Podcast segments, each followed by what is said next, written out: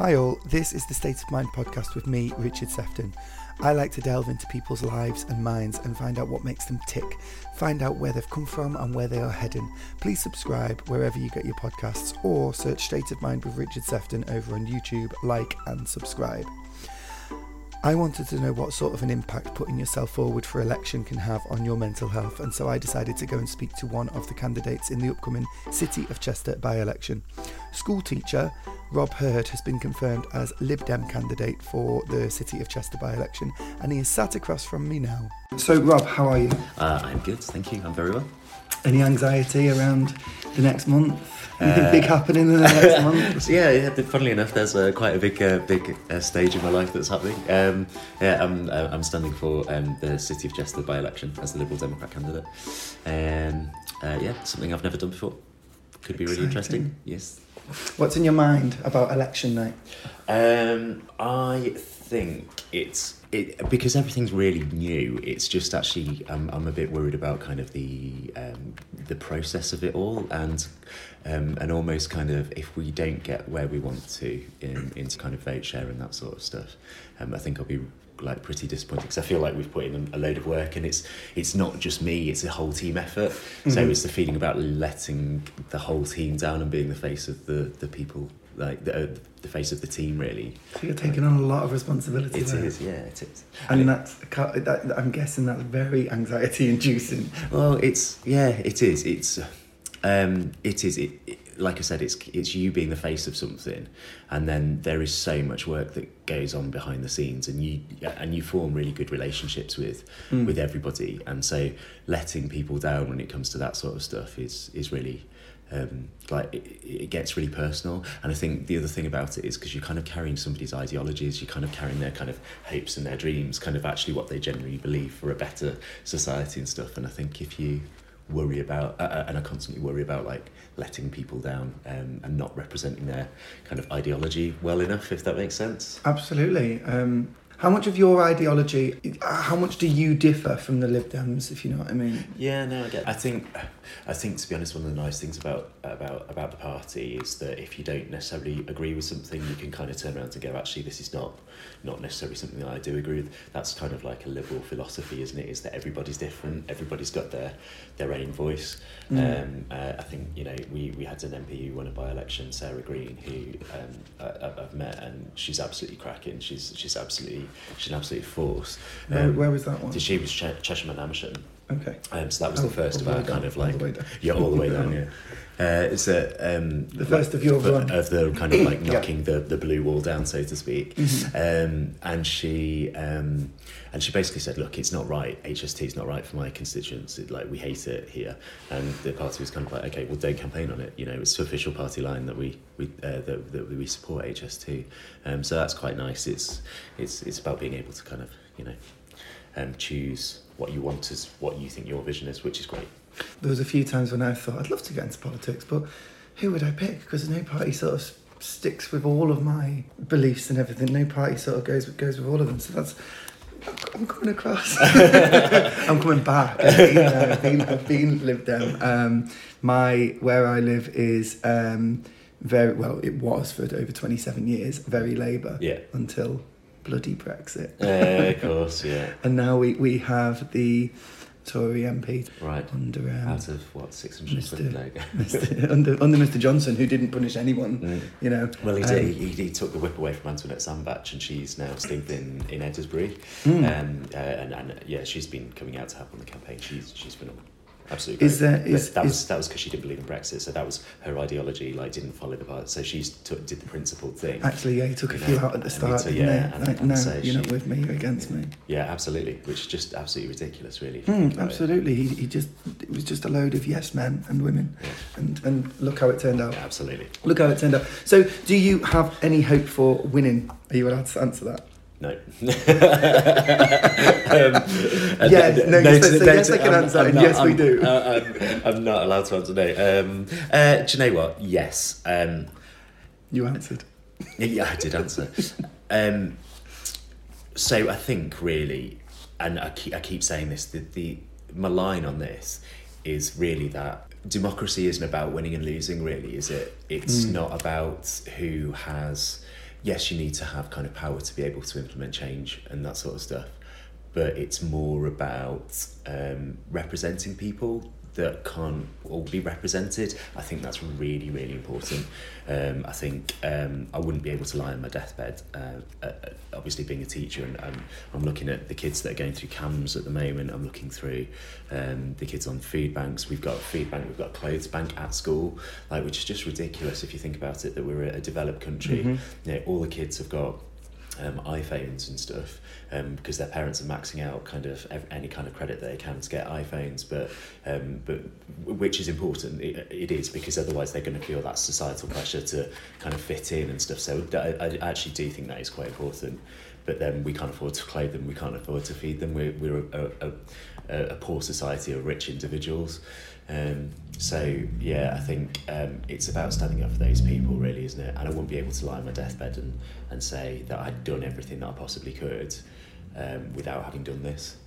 And now I feel like I can actually do that. So that is a brilliant answer to the people that tweet about these people on benefits that have Sky TV and iPhones. Yeah, it's because they're maxing out credit cards. Well, no, I mean, it's it's I, I don't think you can deny people stuff like that because you know mm. I'm not going to turn around and tell. Well, anybody. a lot of homework's done online now, isn't it? You, well, so you need some kind of device. Yeah, and, and and actually, what we found was during the pandemic is we were buying equipment for people to be able to do that, mm-hmm. um, and and the government who were ostensibly helping out didn't. You know, they were. Um, I was working uh, um, just up the road um, at the time, and for the entirety of that school, because of the rates, the way it was done, one they they were given one laptop for the entire school to, to oh, be God. shared. Wow. Shocking, you know. So oh, yeah, it was just. I mean, we had more than that when I was in school. quite, quite. That's a long time ago. a long time. The ago. hamster in the wheel. Uh, well, yeah, I'm just, I'm just trying to work out. Did they have laptops? Mm. so it was RM Nimbus and logo, wasn't it? no idea, but shush. Stop it on that. Charles um, Babbage was there. No, Tim Berners Lee. Berners Lee, yeah, yeah. He was just knocking around, think, thinking of some ideas. I don't know. I don't know what was going on in my school. I remember having having an IT class, but it was very basic. I think it was like how to use Word. Yeah, it was all. But, to be honest, like, and everything was you know done at home on paper. But kids, are, kids are uh, um, what we're finding is we that they can code. Like kids can code now, but they can't open a Word file or save a Word file. It's really odd. So they've like, skipped it. Yeah, they've skipped all of that. Got had a couple that have come up and started trying to like touch the monitor, like and you're kind of like no, no, that's not touch screen love. not that advanced. So right, let's go back. Let's yeah, go sorry. back. Tell me about you growing up. What made you? What made you become you? Okay, this is that. I mean, that's that. How long have you got? This uh, uh, like a. a We've got however long. Um, um, so um, yeah, in essence, oh gosh, yeah, I, I had a bit of a, a, a weird kind of upbringing in that I had a really really happy happy happy childhood. Um, and that's weird in this day and age. It, it is, yeah, I think it is. Um, my, my my dad was great. He was um a uh, my dad's a teacher, my mum's a teacher, um, and they are uh, that they were like the epitome of the couple in love. They're like kind of the, the, the couple from Love Story. It's absolutely amazing. My mum um, wasn't ever allowed to go to university though when she was um, when she was growing up. She was the oldest of three uh, of three girls, but um, oldest girl um, out of four kids. Um, and her mum committed suicide when she was um, when she was fourteen. Wow. So my mum in essence ended up like raising her younger sisters and I think that always had a massive impact on her. And so she really wanted this kind of freedom, this liberation, and um, but she wasn't allowed to go to university. So she did what the the family told her she should do, and she went and worked in, in a bank for a while. Um, after that, she went, forget this. I'm gonna I'm gonna be independent. So she when when we were kind of about four or five, um, she. Uh, she, she went back to university. She retrained to be a teacher. But on the morning that she graduated, she was diagnosed with MS. Um, so um, uh, yeah, so she she was a chairman of governors at, at, at, my local school for, for 14 years, and they turned around and they were like, "We can't give you a job here because it was before the Disability Discrimination Act." So she wasn't allowed to um, uh, to, to to work there because she was a danger to the kids if there was a fire, apparently, because um, she couldn't lead them out of the classroom. Oh, um, that must have been heartbreaking. Well, for it, it was a dream. It was absolutely a dream. Mm. Do you know what I mean? So, um, yeah. So I was pretty much a young carer for for my mum from about eight onwards. Mm-hmm. Um, I think, um, which was um, which was really tough actually. Um, because I, I don't think I really realised until afterwards how um, how much of an impact it had on my dad because my dad was the one who was going out to work and then coming back and having to do almost a second job Mm. looking after her um, and, and and to be fair you know he used to go go out on a, on a Friday night. That was his one sacrosanct night out to go and play squash on a Friday night. And um, and that would be when me and my sister would lift my mum into bed or, or, or like generally me to be fair. And she was completely incontinent. So um, and like uh, but she still wanted to like to have a couple of glasses of wine or whatever. So me and my sister just used to end up kind of like having half of the bottle of wine like so that she wouldn't get so drunk like to lift her into bed because she'd just be like a dead weight. So um like from that was about thir- at the age of 13 and 14 so this Mm. like real kind of happy childhood kind of really quickly descended into a little bit of kind of you know everything that my mum had strived for it not to be really. Yeah. um, so I think yeah that that went it all went a little bit bit crazy downhill from there Well, my my my girlfriend in a different life, her dad had MS, um, and and I suppose she was she was a young carer from from a, an early age. But being the same age, I didn't really give it much thought about what she would be going through, what she had Mm. to go through.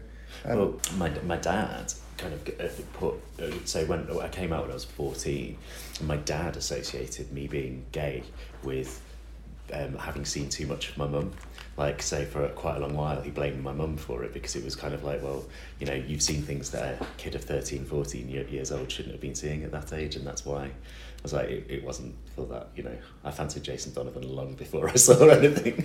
oh, I don't think that's to do with being. That, you know, That's that- just having that bad right? taste. yeah, it's having bad taste. Um, we're a similar age, so um, coming out at fourteen, in my mind, that was early for for, Yeah. for them. I mean, I was seventeen. I know there's a massive difference, but There is at at that, that age, age, yeah, yeah. th- th- there is, yeah.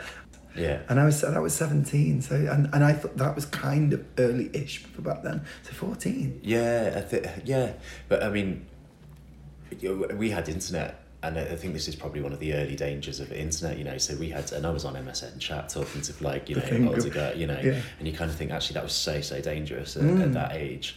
Um, I think. Um, yeah, so so I think that was kind of a bit of the, the, the, awakening there anyway, and I think this is this is how my mum found out actually is, is I'd written a letter, I'd written like a diary entry to myself, and um, she'd kind of wheeled herself into my room one time and, and read that entry, and then she kind of questioned me about it, and you know what I'm really I'm really happy she did because so my mum died when I was twenty, um, but she died knowing pretty much everything about me. I think, um, you know, I've I've, I've got. Um, friends who didn't come out until they were you know 24 or mm. 25 and I think if I'd have waited that long then I don't know how I'd have been able to reconcile myself with the fact that my mum didn't know everything about me you know that yeah So, what is your relationship with your mum now? I know she's gone, but Yeah. what is your like relationship with her? Do you? you, you're never gonna you're never going to forget that person who was so instrumental in your life are you? And and um uh, still it's she so she died when I was 20 I'm 38 so that's 18 years and I'm nearly at the point where I've lived half of my life with her and half the Mhm. life my life without her. Um but she is still the inspiration to me for everything that she went through. She's still the you know um she she literally gave everything to make sure that me and my sister kind of um, did really well in life. So I think um, yeah, she she's still very strong in my mind. Um, From the political side of things, I kind of I, I don't really know where she stood. Like uh, politically, my dad's very socialist. Like he, he's like a, a paid up member of the Labour Party, So, could you assume I no no I think No. she was probably right wing. I Oh, think, really? Yeah, I think um, my, opposites attract? well, well, quite exactly. So she used to listen to like classical experience and stuff, like in in the um, in the kitchen, which I know doesn't necessarily make a right wing, but um, uh, but like uh, she yeah. So her her and her dad was really like really Plaid Cymru back when back when Plaid Cymru were kind of na- like a proper nationalist Mhm. party. Um, so yeah. Are they not now? I'm Uh, well, no, as, in, as in kind of like um, as in as in right wing national. You know when they were kind of you know. Where was where's he from then? so my my grandfather, they're all from like um, Pendergrass and the Llyn Peninsula. Okay, because I, because I don't meet many people kind of border in Yeah. England that, that, that want independence and, and you know I can't see how it would work living in just over the border. Well, I can't see how it would work for Chester Football Club. They'd have an absolute nightmare. Half and half out, absolutely.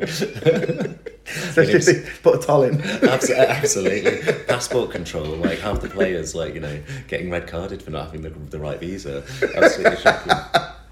Yeah, because I would imagine they go back into the EU even though they voted to leave. I, do- I, I think that's really tough though. Like, I mean, just one of the questions that I always get asked um, is is about kind of, um, would you rejoin? And and, and a, a couple of people have said when you know what's the difference between me joining you and and the Lib Dems. Well, I was going to ask Labour versus Lib Dem because Labour have got the Make Brexit Work. Yeah, uh, so? Rachel Reeves came out and said something uh, earlier this week, which has just turned loads of um, loads of people off because she's basically said, "Look, that ship sailed," and um, and and I've had about three or four. That's the party line, isn't it now? Yeah. Someone yesterday saying it. Sorry. What, what, what, go on. What, what, what did you say? No, no, no. What you were saying, but I can't remember who was saying it yesterday. Uh, Um, exactly, you know, all, almost the same words. So, so we've had, in essence, I've, I've had about three or four people on Twitter. Anneliese Dodd. Uh, was it Anneliese Mm, Dodd? yeah. Right, okay. Um, uh, we've had about three or four people on Twitter who've who've said, right, well, that's it. My my decision's made up, and I'm, I'm going for Rob Herd, um, which is like it's lovely, um, like to, to get that vote of support. But actually, what we really want is we want the country to work like okay, of like well. I'm, Mhm. I'm settling for okay at the moment because it's in such a state that actually we need to get okay before we can get get good.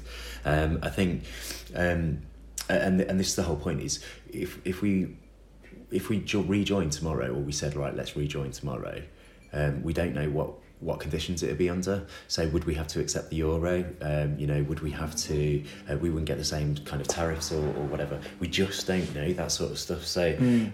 I, I understand why people think it's a little bit flaky that you don't want to say yes, rejoin or Mhm. no, don't rejoin. But you you've kind of you just don't know what's going to happen. I'm definitely pro EU and I want to get regulatory alignment and stuff, but. Um, again, it's would Britain be really prepared to accept the euro? I'm not sure. Yeah, it's a strange one, isn't it? And I do wonder. Nothing can, be done majorly unless you're in power, can it? And Yeah. and I and I'm wondering if it's just their line to kind of get in, Get the get them in back. get over the line, and I then mean, they'll relook at it. But that worked really well for the Lib Dems when they went back on a manifesto pledge, didn't it? You know. Mm. so to be fair, I'm I'm pretty sure that um, yeah, I'm pretty sure that that would What, you be talk, a big what, mistake. what specifically are you talking about when you say that? Uh, I'm uh, I'm talking about uh, the the the Coalition? fees, yeah, coalition. Yeah, but there was a coalition though. That's I always feel that they were given the bad end of the stick there because it's a coalition, and a compromise basically. Yeah. And so things had to be dropped, things had to be changed. Yeah. I always thought that the, the Lib Dems came off so much worse than, than the Tories in that, and Uh, yet it was a compromise on both sides. It had to be. If you, I think if you look at the stuff that was done during the COVID, the, the stuff that was done was really, really good. But actually, yes, you're right. I think the Tories kind of Gay marriage, wasn't it? Uh, well, so that was uh, um, introduced by a Davey. The clause that introduced that was was introduced. Oh no, sorry, that was section twenty eight. Was it? Uh, yeah, no, section twenty eight. I think the clause. No, it was. It was gay marriage. I was reading about it this morning. Um, but yeah, gay marriage was um, Lynne Featherstone's um, kind of idea. Um, she was a Scottish um, uh, Lib Dem MP, um, who I've got a, a T-shirt with her, like almost like Barack Obama forwards kind of thingy on it. Um, uh, there was also like stuff like the pupil premium for kids, which is like absolutely amazing. So we talk about tuition fees, and yes, tuition fees have, have, have risen, um, and universities needed that money to be able to be sustainable and keep going and have research and that sort of stuff. But we don't talk about pupil premium, which when it came in, gave money to people to, to basically, in essence, the, the poorest poorest kind of in society from the word go. So actually, we'll start to see the benefit of that really on an economic scale, probably in about two or three years. And the kids that I teach absolutely rely on that. You know, it's the way that we can afford TAs. It's the way that we can afford, you know, and, and in terms of mental health, um, it's it's really um, it, it, that money is absolutely vital in making sure that they're secure and comfortable in school. I'm just sat here now thinking that it would be great for every MP to be a teacher because the children are the future. Wow. and and you're seeing it you're seeing what's going on with society kind of there Yeah, wi- without But- any sort of like rose tinted spectacles or anything. Justin Trudeau did this in Canada. He had um, He's on Drag Race next week. Is he? Yeah. Amazing. See, I've, I've got a little thing on my work, uh, um, on my desk at work that says, "What would Justin do?" I like, I literally, I love that guy, like on every level. Um, um, but he, um, What does- uh, he, um, uh, so as part of his cabinet, he had a doctor who was head of the NHS. He had um, a teacher who was head of the education. He was I tweeted this the other week. Why don't we have that? You know, but this I don't understand why we why why why we don't do that. We we kind of throw people into a job and just expect them to hit the ground running. Sometimes from hardly any experience. Well, this is a point that I was kind of making the other day. We've got like um, Jeremy Hunt, who is a massive um, billionaire, millionaire, whatever he is. He's got a lot of money, um, uh, and uh, and he wrote a book on how to privatise the NHS, and then became health secretary, and now he's chancellor. And it's kind of like we've got somebody who um,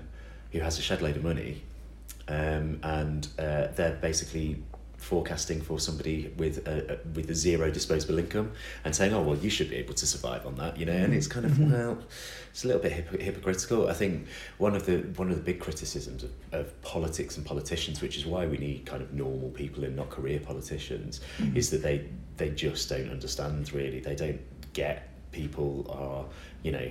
I want to say 50p in the meter. I don't think there are many people with like meters anymore. Thank God, thank goodness. But like, um, they, they don't get the 50p in the meter. I'm an electric people. meter because? EDF will not change it for me. No.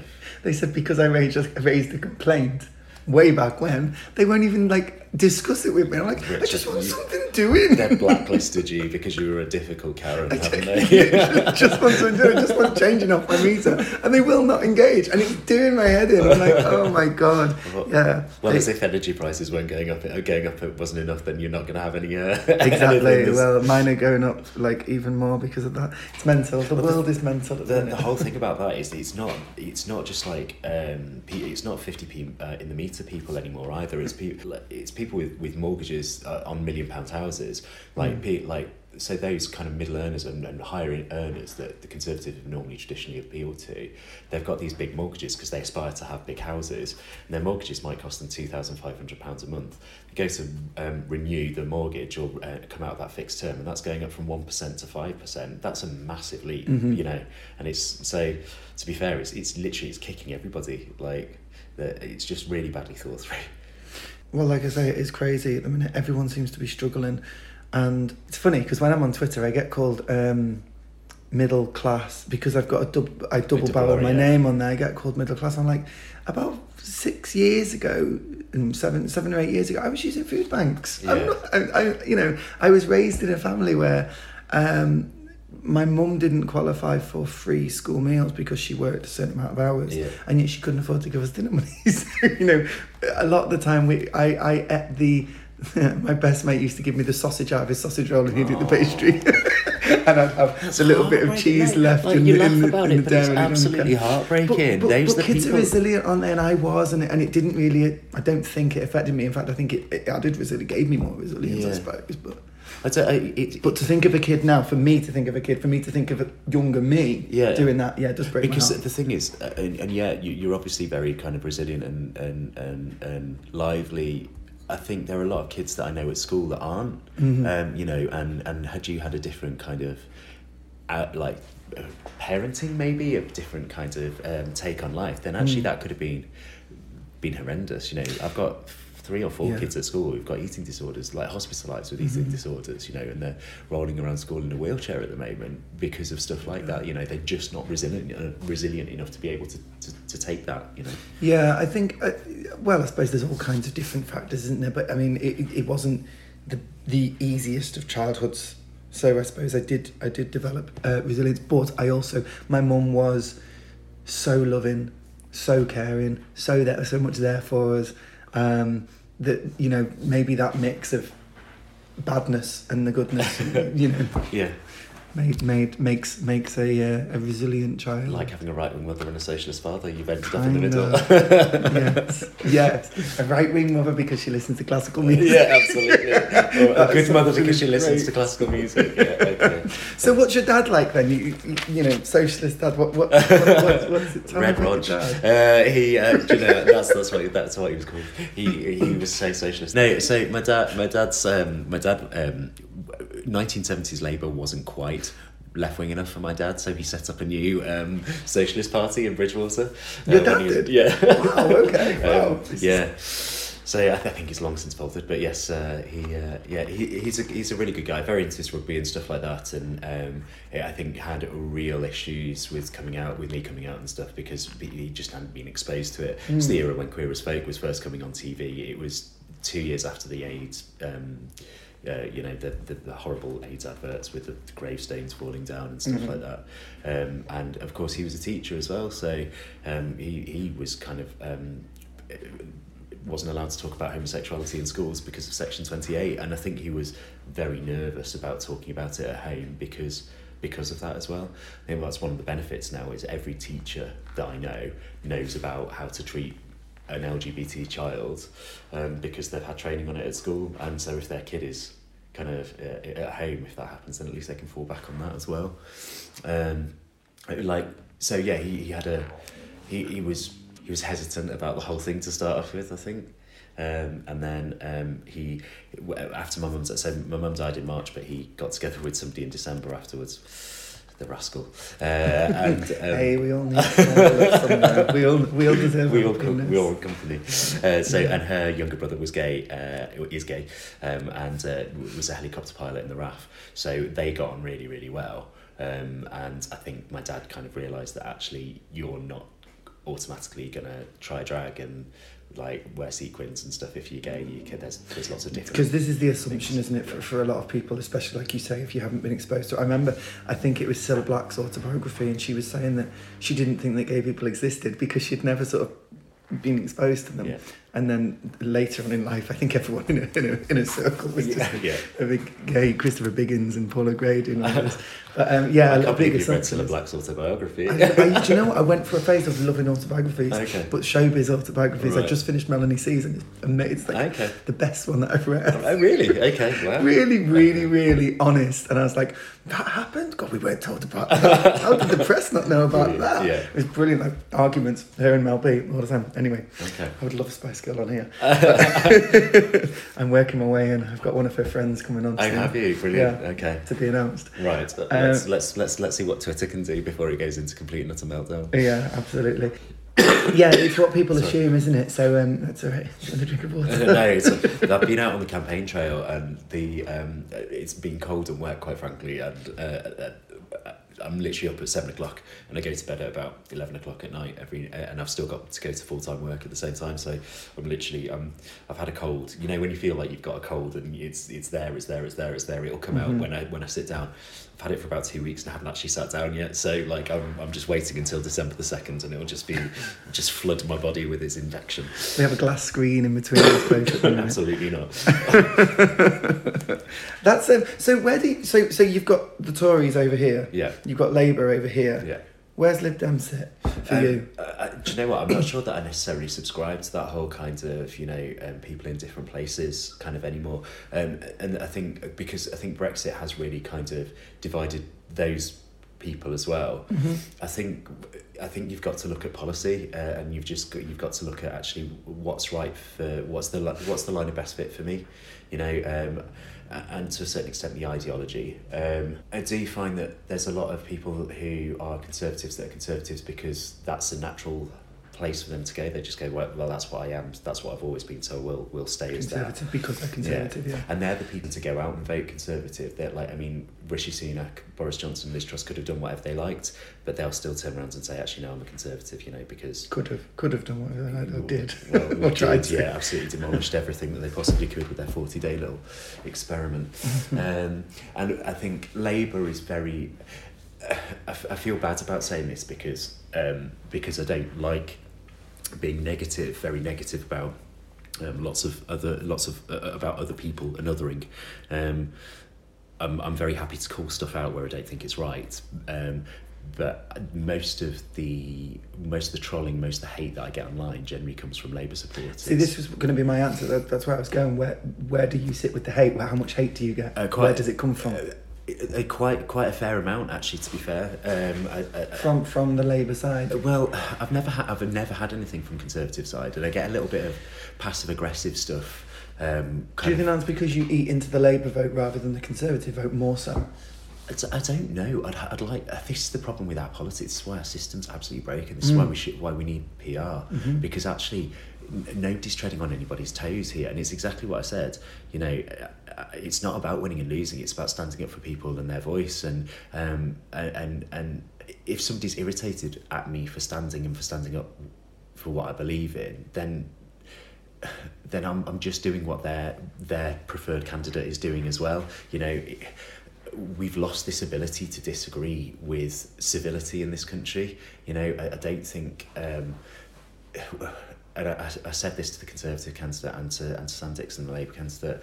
I said, um, in essence, we all want the same thing. We all want Chester to be kind of more prosperous. We want people to not have to rely on food banks, you know. Um, we just disagree about how to do it. Mm. I'm not sure how well that registered. I'm not sure if they agree, uh, but that's generally my sentiment. You know, it's I'm not trying to take anybody's vote away from. I'm not trying to take anything away from anybody, but I am trying to stand up for, for people who otherwise wouldn't have a voice. What so so on that then what what can you specifically bring to people of Chester not not the party like if you were to get in what could you specifically do what uh, could you specifically bring well I think you know I'm, uh, I'm a teacher and we, we've spoken we've spoken about this you know it's it's it's real world experience isn't it it's it's it's about empathy it's about caring it's about understanding integrity honesty um I, I have a, a friend who um used to work as a parliamentary aide and he turned around and he was like um you know you've got to you, you, do you not think that being a career politician is a good thing? And I was like, I, I'm not necessarily sure that it is because I think people vote for you because they want you to make the right decision at the right time.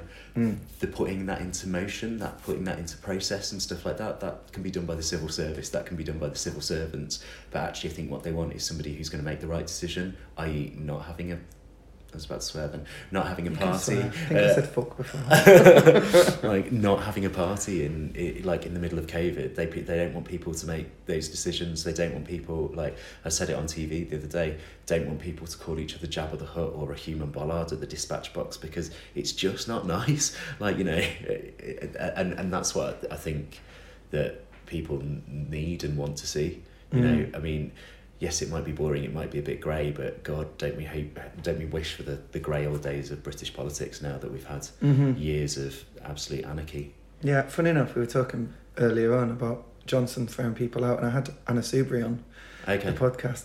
That was that was a really interesting chat. How was she? What so? What's she like? I've always really admired her. Yeah. Um, I, she's I don't know I just love the fact that she used to stand up and just speak her mind and you don't tend to get that now you get people parroting each other and yeah. and and and sticking to, to whatever they're all saying on one side yeah um I like to hear a bit of difference. and I think the country likes to hear a bit of difference. They like to hear it people standing up that. for them. It does need that. I mean, so I used to live in France. Um, I was in France when my mum died, and um, what I really liked about the politics in France was uh, that it was really polarised. And I was like, oh, we need this substance in British politics because there was always Jean-Marie Le Pen and Marine Le Pen, and then there was Jacques Chirac, um, and you, you had a choice basically between someone who was far right or somebody who'd embezzled like millions of like of, of euros, probably francs back then, um, uh, in, in, in show my age, uh, in in Paris. What's so franc?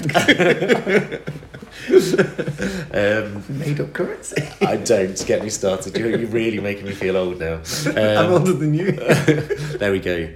I mean, um, just. oh, did you have to add that one in just slightly at the end? Just. Uh, um, yeah, so, and, and I was kind of going, oh, I wish British politics had this level of substance behind it. And then you kind of go, um, actually no i really don't want it to be that polarized anymore because it's actually really bad for for people and it goes down to this disagreement again people can't disagree civilly anymore like you know mm. social media plays uh, is a big um, talking point on a lot of these episodes mm. and how just how nasty people can be yeah. um, from behind it. Normally anonymous accounts, um, you know. But I think what I find it, it's also there's a perceived nastiness about it. So, uh, um, uh, I, I'm going to try and be as anonymous as possible with this, um, but I'm on on um, uh, on Nextdoor, which is an app um, like which is basically for your locality type thing. Um, and it, it's, it's, it's a really good app for keeping people in, in touch with each other in the local area. You know, mm-hmm. um, I'm selling this kind of baby grow. Yeah, I think, know, I, I think I've got it yeah. in my area. Um, and just at the start of the election, I just said, you know, hi, I'm Rob. I've been on here for ages, you know. Um, and then people start to comment underneath, and you kind of read that comment, and then somebody else uh, who I, I, I deal with in in kind of like in a political capacity, you know, uh, said something along the lines of, you know, this must have been decided before uh, you maybe you weren't listening or before you were um, you were um, on the parish council or something and you read those comments and actually you kind of read them automatically you read them as a passive aggressive kind of this person's attacking me and actually that might not be the case Mm. and, and I'd like to think that it wasn't the case and give somebody the benefit of the doubt and step back and kind of go I hope that that isn't what you, you, you I hope you weren't intending to attack me however I think from sat behind a screen when you can't read into the tone or the nuance Exactly, nuance it's the it, tone and the nuance you have. The amount of times that aren't my families all falling out of each other because of WhatsApp messages and they've not been meant in the in the way that. And I'm really bad for doing it because I'll send a message and I'll put the phone down Mm. and then I don't see all the millions of messages. What do you mean by that? What do you mean by that? So so yeah so yeah. and it, I think I think that's when a lot of people are getting hate online and stuff. I think that, that it's that perceived hatred, isn't it? It's that perceived that, and, and I'm sure that's born out of my own insecurities as well. To be fair, you know. well, I'm gonna now um, explain what you're wearing. Oh, right, yeah, okay. Rob's wearing a lovely baby blue. Would you say? Uh, yeah, I would say baby spice blue. Baby Spice blue, even better. Um, jumper that says "Boys get sad too" on it. What makes you sad? Um, yeah, I've, I've told you about my mum and um, uh, and and growing up uh, with Mhm. with my mum as a carer. So I, I started taking antidepressants when I was about fourteen, I think. Um, and uh, I think at the time they put me on it was either Seroxat or fluoxetine, and one of them increases teenage suicide rate rates. And so instantly they were like, right, that needs to that needs to stop. So uh, yeah, so I started uh, from from about um, four, 14 and then have really been on and off like ever ever since. And it's not necessarily. Um, I, I think there's this general kind of unease with the way things are. I think it, there's a little bit of anxiety about am I good enough for this? Am I good enough? Um, am I representing myself? Am I representing my family? Am I, you know, am I doing the best that I can in this situation? I think that's it's a very selfish feeling and I think then that gets into your head and you kind of go oh right am I being selfish am I being because I genuinely I want to be a good person I want to I remember when I was 14 my best mate came and sat on my bed and she was being, being bullied at school she was she, like she's a, a wonderful human being so she she just no, I mean nobody deserves to be bullied but least of all her Mm-hmm. you know and she sat down on my bed and she just went why can't people just be nice and that's kind of literally like stayed with me ever since. It's like why can't people just be nice? So everything that I do is just I'm, I'm gonna try and be nice you know to people um, because what's it what what is it to you? You know it, it doesn't hurt you. It, it doesn't take a lot of effort to, to do to have that kind of philosophy. So just be nice you know. Um, and I think it's that not living up to that as well is is, is quite a, a difficult thing because yeah I can be a little bit of a bitch sometimes because you know let's face it I'm gay uh, so like, Happen. yeah, there's been times when I've clicked at the screen when somebody's not wearing what I think they should be wearing on Drag Race. That's happened. um, however, you know, Are you a uh, big drag race fan? I love Drag Race.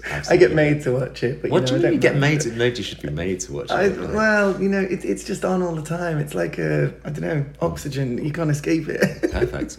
Absolutely No, brilliant. but it's like the X Factor ten years ago, and it was just it was Britain's Got Talent, then that would finish, then it be the X Factor, then that would finish, then it's Britain's Yeah. Got Talent, and I just thought, "Oh, give it a rest for a bit, and then people will enjoy it more. Sure. It hasn't got the um, the sob stories that the X Factor had. Oh, it's there. getting them now. Oh, it, it's more stuff like um, it, the, the trans issues and stuff like that, which Mm. actually I find really interesting because it's a different I, perspective. exactly. I Yeah. find it interesting because I've not got that direct Yeah. experience, and I do want to know more about trans issues.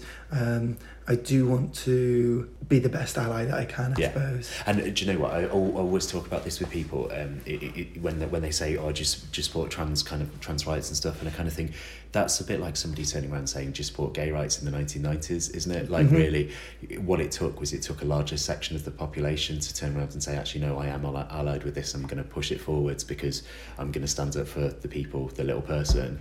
Um, and um, and and that's how my that's why I managed to have a, a nice house with um, my, my other half and we get to sit and watch TV on a Saturday night without being judged by other people because people fought for us, you know. And so actually, You've I kind some of quite feel, high walls around you. yeah, there's a reason for that. We haven't met our neighbours.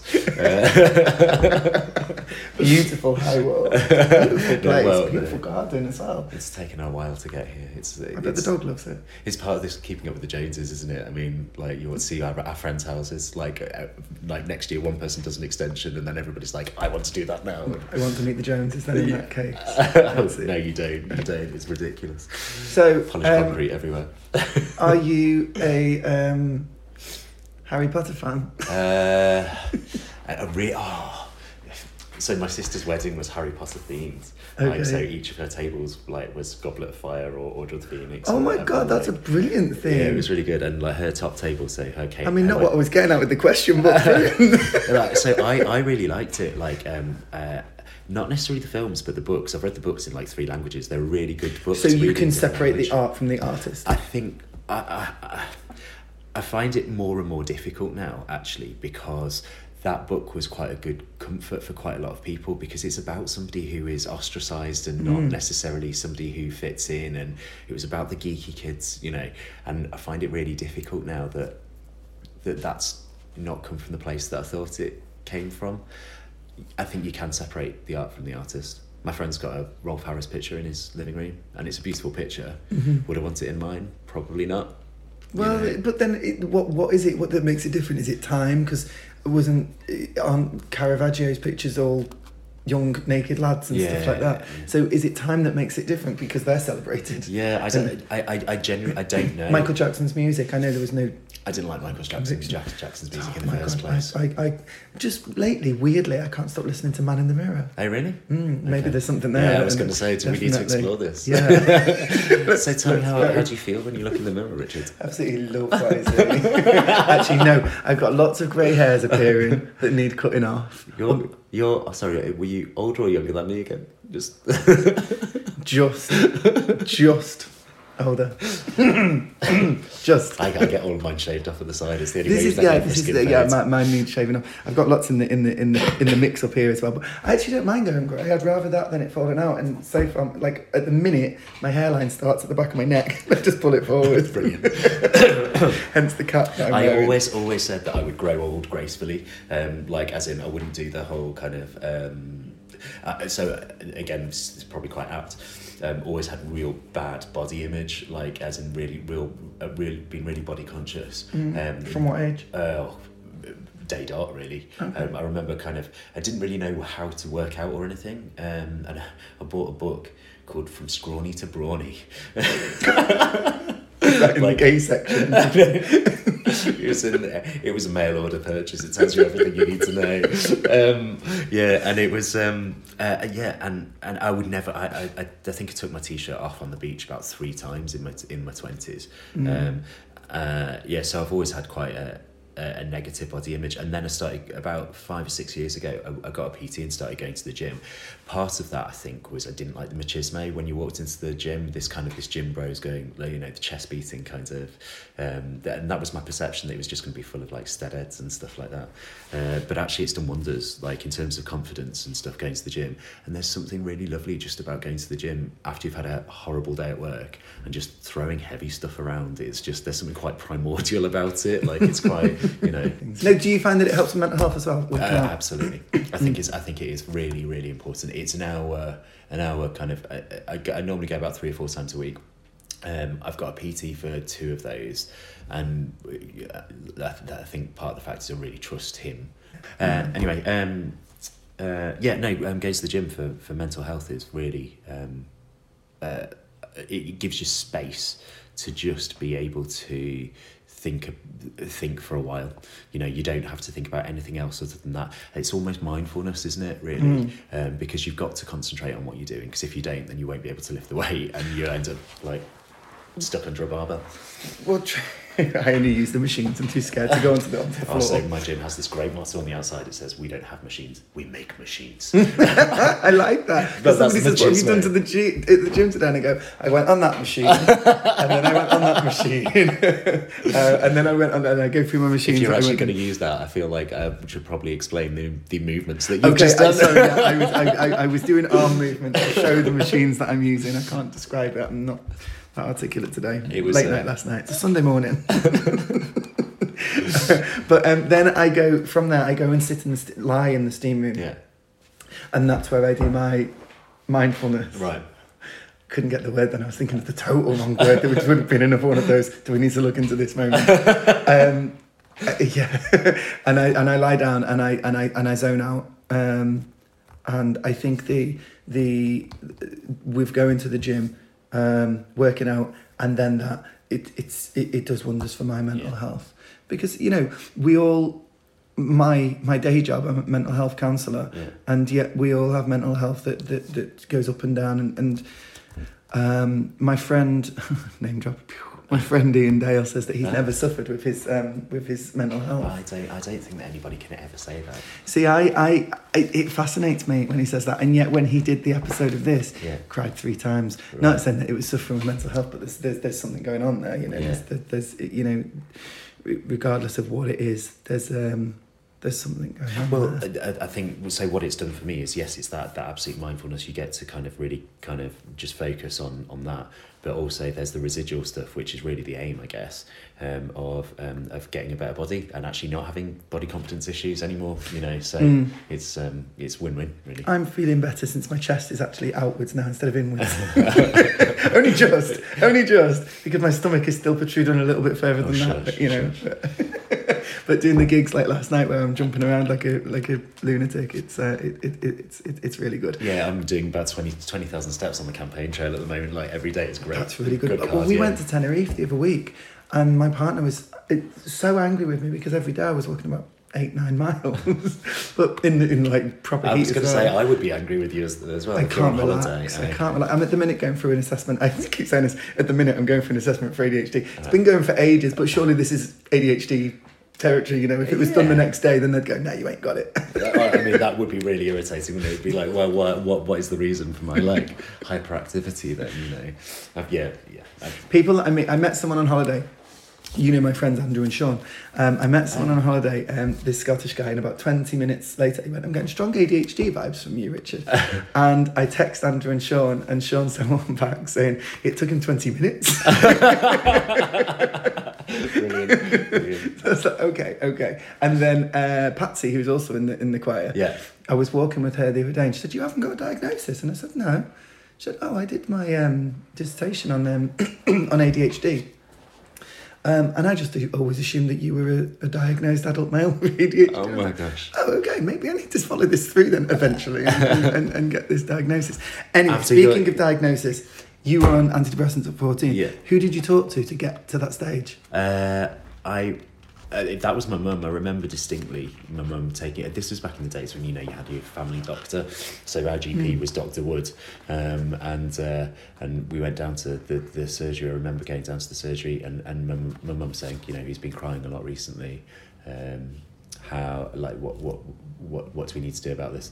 Um, and he, I, I went through a little bit of counselling, but it wasn't particularly helpful if I'm very honest with you. Um, so then, uh, um, yeah, then he turned around and said, yeah, it's time we, we moved on to, um, uh, onto some antidepressants. And then I think uh, that kind of went on and off for a while. And then certainly after my mum died, I went back on them. I remember because I used to smoke at the time, and my dad used, was really worried uh, with me after my mum died because I'd just go out for a cigarette and I'd just have like a furrowed brow, you know, when your triangle of sadness was just like, like had three lines in it. And he was, yeah. Um, Would so, you would you be able to put your like how happy would you say you are now on Uh, a scale of maybe one to ten? Well, to, to be fair, I, I still take antidepressants, so like it's it's a little bit. I, I don't think I will ever not. You Do you feel um, that there's still a stigma attached to antidepressants? Um, I think there is. Mm-hmm. Um, I don't think there should be. Um, uh, I think so. I was really, really keen to to talk to you today, actually, because I think I think it's probably one of the biggest things that I do think there is still a massive stigma about this and HIV, um, and I kind of I, I feel like they do need to be kind of batted down because again the kids that I've got at school, you see that range of emotions in them, and Mm. you know it's it's about being able to put your finger on it um, and turn around and say actually there is a bit of an issue here now, you know. Um, yeah, if I'm allowed to get political again for like two seconds. Of course you can. Um, This is your stage. um, I think the nature of the last MP's resignation, I've been really, really careful not to say anything about it on the campaign trail because um, I think there's- You've been really careful Yeah. not to say, okay, yeah. I, I, and and, and the, I asked the campaign not to as well Mm. because I kind of think um, I, I kind of think of, of, of Carl Sargeant in 2017 who Mhm. committed suicide as, um, uh, after after similar allegations and it's just not something that you would ever want for anybody you, to, to be in that situation where they don't feel like they can get enough help um, you know uh, and I understand that some people might not think that that is befitting of what they've done but actually you know everybody's a human um, and everybody needs to be treated with some level of humanity you know it's That's admirable. well I don't think it is I think it's just human is it you know Okay, yeah, yeah, And yeah, I- true. I I, think- mean, living in a in a 22 Great Britain, I, I suppose things are a little bit skewed, and those things that are just human just seem nice. yeah. Well, this the whole thing is like 10, 10 years ago, we wouldn't even be having this discussion. You wouldn't, you know, and that, I think that's just how far we've come. We, we that's our, our inability to, to agree civilly any, anymore, isn't it? You know, Mm. uh, everybody's always got to jump onto something at the moment. And Funny enough, though, it doesn't take much. It doesn't take much to. I mean, the reason that I became friends with Iain Dale is because I insulted him on Twitter. he pointed out where I was wrong, and I apologised. Mm. And he was shocked that I'd apologised. And I said, I, you know, I'll always apologise if I'm in the wrong. And that's like an alien concept. it, it is, uh, yeah, I agree. And I think, but that comes down to the that wanting to be the best that you can be and, and be good enough. You know, I Mm. think actually you've got to accept you, the first person that you've got to look at whenever there's a bit of a, an argument, when there's a bit of a conflict, is yourself, and turn around and go, right, what did I do wrong in that situation? How could I have made that situation better? Mm. Um, and I think that's really, really important because then if you can turn around and say, actually, do you know what, my bad, that was. Um, uh, that that was something that I needed to do that I got wrong there, then you're more likely to move things forward. Isn't that what everybody everybody wants to progress, don't they? Like I don't know. Earlier on, you kind of described um, kind of imposter syndrome. Yeah, And then I'm thinking, hang on a minute, what are you about to do in the next couple of weeks? it, it, uh, Put yourself before people to say, judge me. yeah. I, I think I think that's part of kind of standing up to stuff and saying actually, you know, take the ball by the horns and kind of, um, yeah, and that being good enough and that turning around and saying, well, look, if it's not me, then who's it going to be? If it's you know, um, yeah. So I think I think that's part of that looking in the mirror and kind of going, actually, do you know what? I'll, I'll be judged anyway. Like put my money where my mouth is. You know, I can't I can't sit behind a, a screen any longer and just go, you're an idiot, you're an idiot, you're an idiot, um, without actually doing something about it myself. I like that. I want to come out campaigning with you. I'll get, I'll hey, get chased out I've got, town. I've got leaflets in the car. I'll take you. You can take some with you. No. I would actually love to see because I've never, I've never done it. I've never had anyone knock on my door even. really? So I don't even know. Where'd what, you ever get? not in the city of Chester, sadly. Uh, I've, I've- actually, I've got to say, if I did live in the city of Chester, my natural, my natural choice would probably be to to vote with Labour. yeah. But um, I have to say, if I lived in the city of Chester now, I would have a, a, a um, I'd have to have a word with myself. I think it's um, there's a lot of people that, that think that uh, going back to what what you're saying about splitting the vote and stuff, and, and people Mm. saying, "Are you taking stuff off off them?" There's a lot of people that do really th- still think that, and I, I don't think that's. I think Labour Labour have got Chester now as a safe seat for Labour. You know. I think I think for me it's yeah it's it's it's about the tactical vote until the current and I say the current Tory party because I know that it used to be decent. Yeah. I just don't think it is at the minute. And until they're gone, I personally can't risk my vote. yeah. Uh, if I lived in a in a in a Lib Dem area, yeah, I would, like I say, tactical vote in a green area, you know, Brighton Hove or whatever, I, I would be voting them. But for me, I can't even give much thought to, to the way that I vote at the minute. Yeah. I need to vote the way that I'm voting and for that, that. purpose. who knows? I might be a Labour voter, but I never used to be. I used to be Lib Dem. You know, I used to have the bollocks to Brexit sign in my window. That's, that wasn't even that long ago. So really interestingly, um, uh, as part of this, you have to go through like a Jo Swinson then? Uh, yeah, Jo Swinson or Vince Cable? I think probably Vince Cable. Okay. Um, yeah, because Jo Swinson was 2017, wasn't she? Who? yeah, quite. yeah, quite. Um, yeah, we. I mean, we've we've had words with ourselves. Uh, there was um, uh, uh, before I came onto this. I had uh, before I came like doing the. Um, the, the by-election campaign I had to go through loads of social media like I had to have a social media check and it prints off a list of every time that you've sworn on social media like ever Really? 44 pages was my document Oh, but I was well I was I don't really even know what mine would be. well, yeah, I mean, I was really lucky because actually um, most of it was bollocks to Brexit stuff. So I was like, well, hey, that's party sanctions, I'm fine. that's, that's brilliant. Yeah, great excuse. Great excuse. I mean, I don't even write bollocks. On, I don't write bollocks. I write. I write it with an X, so so Oh, it doesn't really? give me the little warning. Are you sure you want to tweet this? It's not a swear word, is it? It's a made up word. I remember when I was like 13 and 14, and you know, when you were at school, you had to cover your planners and your like your, your um, exercise books they sent you home, and you had to cover your exercise books with like wallpaper or something. Yeah. Why Um, did they do that? I don't know, it was lovely. I loved it. It was like an art project. Oh, I, I've always been crap at.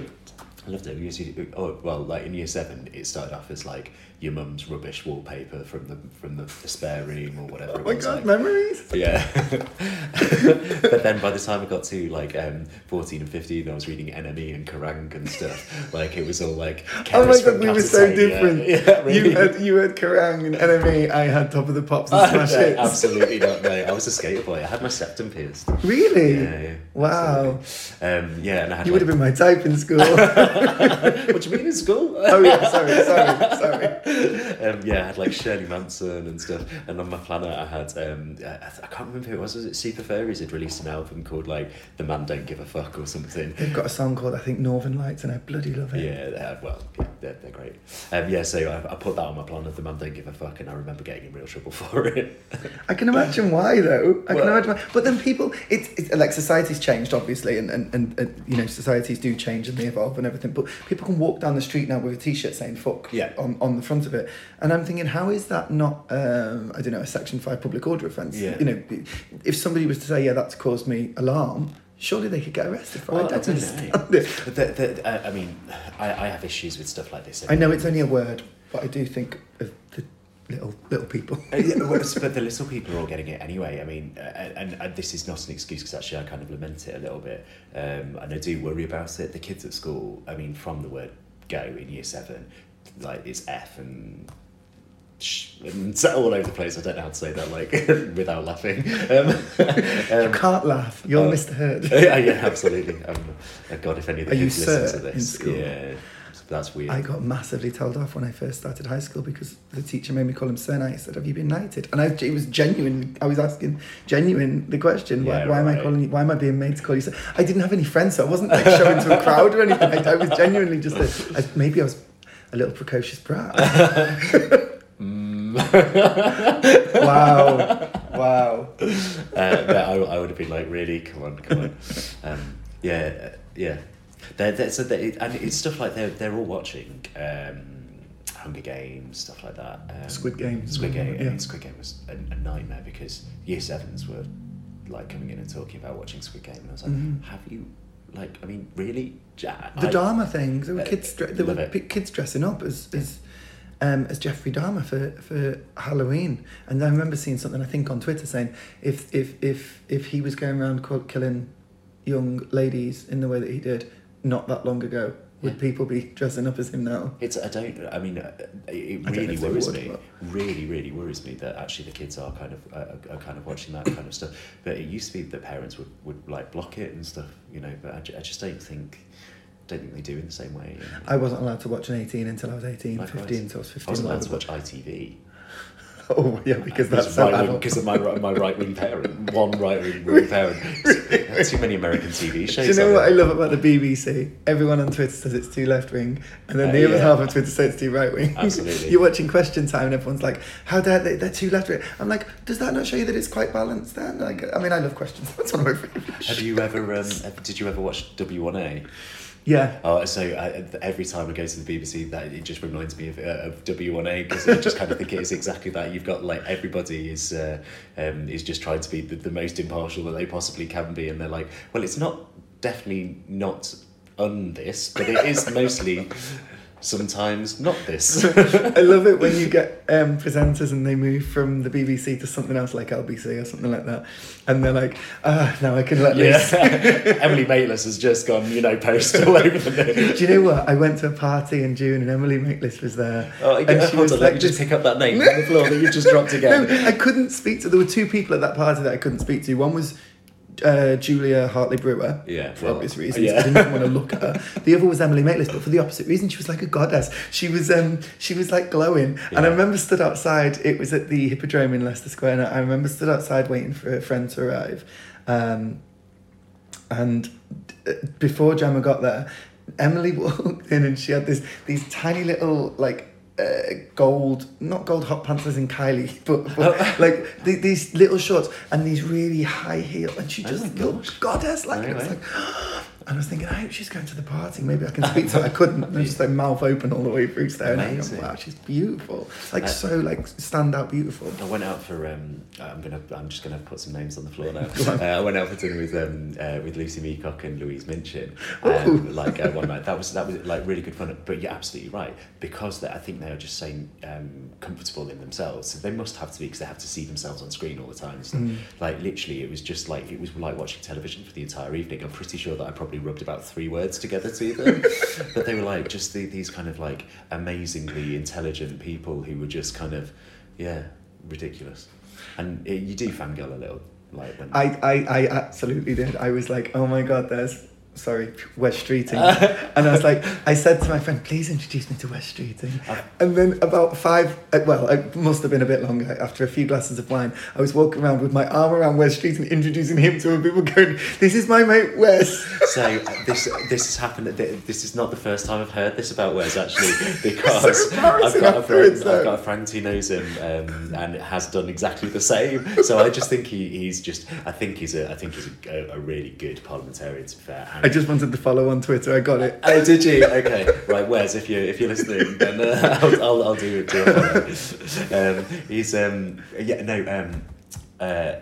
What was I going to say? Yeah, I think, uh, and uh, he's gay, right? I think, Mm. yeah. And I mean, I, I genuinely think he's a future leader, leader for the Labour Party. I said that to him, I said, you're going to be our first openly gay Yeah, Prime Minister. And he just went, shh.